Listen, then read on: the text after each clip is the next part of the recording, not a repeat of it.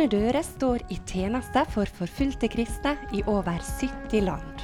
Vi styrker og utruster våre brødre og søstre ved frontlinja, og vi oppmuntrer dem til å gi evangeliet videre. I Norge kaller vi kristne til å identifisere seg med forfulgte søsken, og til aktivt å støtte og be for dem. Du lytter nå til Oleg Lillian Bjørke fra Åpne dører.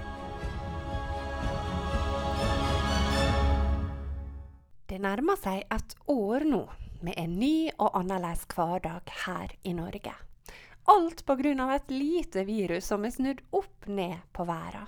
Og heller ikke vi har sluppet unna. Kanskje er du en av de som lengter tilbake til livet slik det var. Kanskje syns du at du har mista mye, at det er nok nå. Selv om korona gjerne ikke har ramma deg direkte, så i alle fall indirekte. Etter ett år er det mange av oss som kan kjenne på utålmodighet. Og de skjerpa restriksjonene på nyåret ga oss heller ikke den starten på 2021 som vi ønska.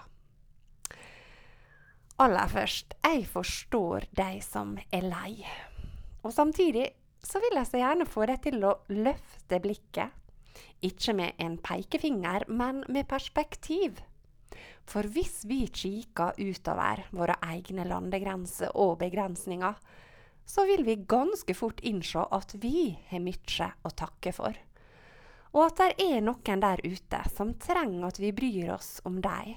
Noen som faktisk er i en langt mer sårbar situasjon enn de fleste av oss. I Åpne dører gir vi hvert år ut ei oversikt over de 50 landene i verden der det er vanskeligst å leve som kristen. Denne lista er ikke synsing. Den bygger på en stor og omfattende undersøkelse. Årets World Watch List forteller med tydelige tall. Forfølgelsen av kristne har blitt forsterka under pandemien. Våre forfulgte søsken har fått det enda tøffere.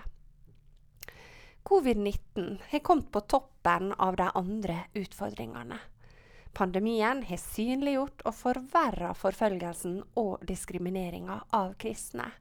Og flere steder har de blitt stående bakerst i køen for nødhjelp, om de i det hele har fått noe. India er et trist eksempel på denne trenden som World Watch List avdekker. Hele 80% av indiske kristne som fikk nødhjelp via Åpne dører, forteller at de har blitt nekta offentlig nødhjelp. Noen ganger er det myndighetene som nekter hjelp, men like gjerne kan det være landsbyledelsen eller lokale komiteer som står for diskrimineringa. Konvertitter nyomvendte kristne er særlig uttalt, og de kan bli nekta hjelp dersom de ikke vender tilbake til sin gamle tru. Kanskje får de høre at nødhjelpa den blir utdelt i moskeen, men skal du inn der, må du vende tilbake til Allah. Bli med meg til Sentral-Asia og få et innblikk i hvordan dette kan arte seg i praksis. Sjøl var jeg på reise til et av stanlandene i fjor vinter. I ei av menighetene vi besøkte, traff vi døve mennesker som hadde konvertert til kristen tro, og de hadde fått et helt nytt liv med verdighet og framtidshåp. I islam blir nemlig de døve sett på som forkasta av Allah, og de blir gjemt bort. I møte med evangeliet blir de satt fri, både menneskelig og åndelig. Fra ett av stanlandene fikk våre partnere i Sentral-Asia høre følgende. Ei gruppe døve konvertitter ble nekta covid-19-nødhjelp bare fordi de var kristne. De hadde gått i flere uker uten matforsyning, og de fikk heller ikke hjelp av familiene sine, som forkasta dem. Til slutt forsøkte disse å stille sulten ved å koke suppe på gress. For oss er dette vondt å høre, og det er vanskelig å fatte at familiene var vitne til at de svolt uten å ville hjelpe. Våre partnere fylte opp biler med nødhjelp og brakte det inn til disse søsknene våre så fort landet ga mulighet for det. Jeg kunne også tatt dem med til Nigeria, der kristne familier, f.eks. i sørlige Kaduna, bare har mottatt en sjettedel av rasjonene som muslimene får, fordi de tror feil. Et ansikt på de som har havna bakerst i køen, er enka Rose. I april ble mannen hennes drept for sin tru, og hun ble alene med to små jenter og den tredje på vei. Nøden var stor da samfunnet like etter stengte ned pga. covid-19. Så fikk Rose høre at myndighetene var på vei med nødhjelp. Endelig, tenkte hun, og møtte opp til matutdelinga. Men her fikk hun høre at hjelpa ikke var for sånne som henne. Hun trodde feil. Åpne dører sine partnere besøkte Rose og jentene og overrakte dem ei matkasse. Og nå vil jeg dele med deg Rose sine takknemlige ord.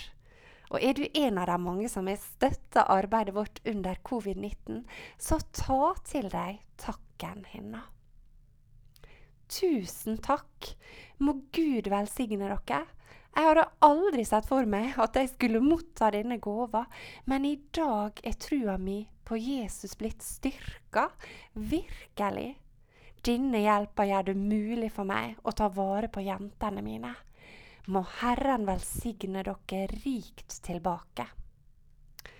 Før vi går videre i programmet, lytter vi til respons fra Emblem, som synger 'Jesus ditt navn'.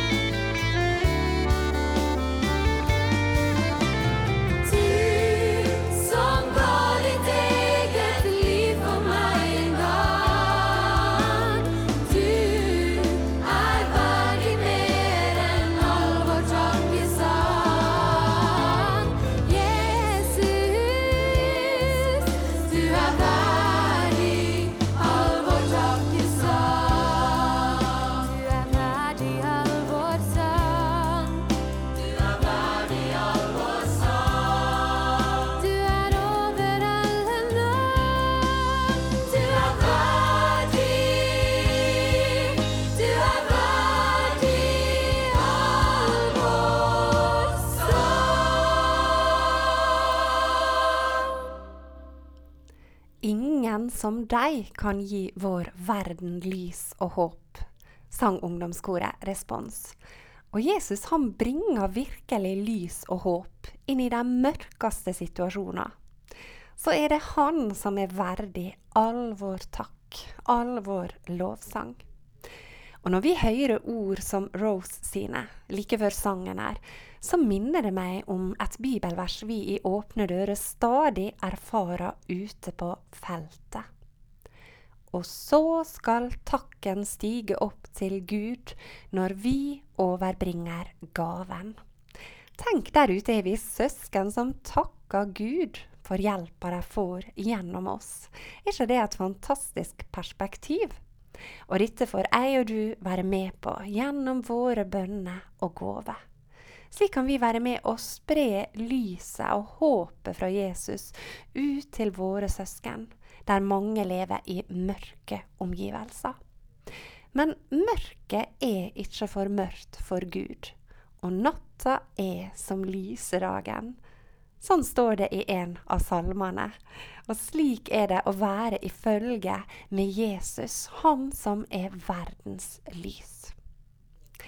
Vi skal tilbake til Afrika, sør for Sahara. For mens restriksjoner somme steder har ført til nedgang i vold mot kristne, så er det motsatte tilfellet her, med en økning på 30% i voldshendelser når vi ser tilbake på fjoråret. Islamistiske grupper utnytter svake staters manglende styring. Og noen av disse gruppene har erklært jihad mot de vantro. De hevder at det er pga. de kristne at Allah straffer alle med pandemien. Slik ser vi at kristne endatil opplever å få skylda for covid-19. Og dette er ikke et enestående døme for Afrika. Vi hører lignende fra andre kanter av verden også. Tar vi turen over til Latin-Amerika, så har organiserte kriminelle grupper også der utnytta pandemien. De har skaffa seg innflytelse ved å fylle gapet der myndighetene ikke klarer å tilby mat, utdanning og jobb. Og vi ser at kristne ledere setter livet på spill dersom de våger å stå opp mot dette maktmisbruket. I Mexico f.eks. der er kampen mot korona begrensa mulighetene til å håndtere organisert kriminalitet. Og i fire regioner så har kriminelle grupper innført egne covid-19-portforbud. Kristne ledere som bryter reglene, de kan bli utsatt for utpressing, bakholdsangrep, ran og i verste fall drap. Vi skal avslutte rundreisa vår der, og det har ikke akkurat vært ei fornøyelsesreise. Men dette er realitetene. Og for min egen del er det bra å få løfta blikket, se utover meg og mitt, min hverdag og mitt land. Kanskje har jeg noe å takke for likevel, på tross av at livet er nokså begrensa for tida. Samtidig så minner det meg om å be for mine forfulgte søsken, de som lider under covid-19 på en helt annen måte enn oss her i Norge. Måtte vi ikke bli likegyldige til deres nød, men la oss berøre og drives til bønn.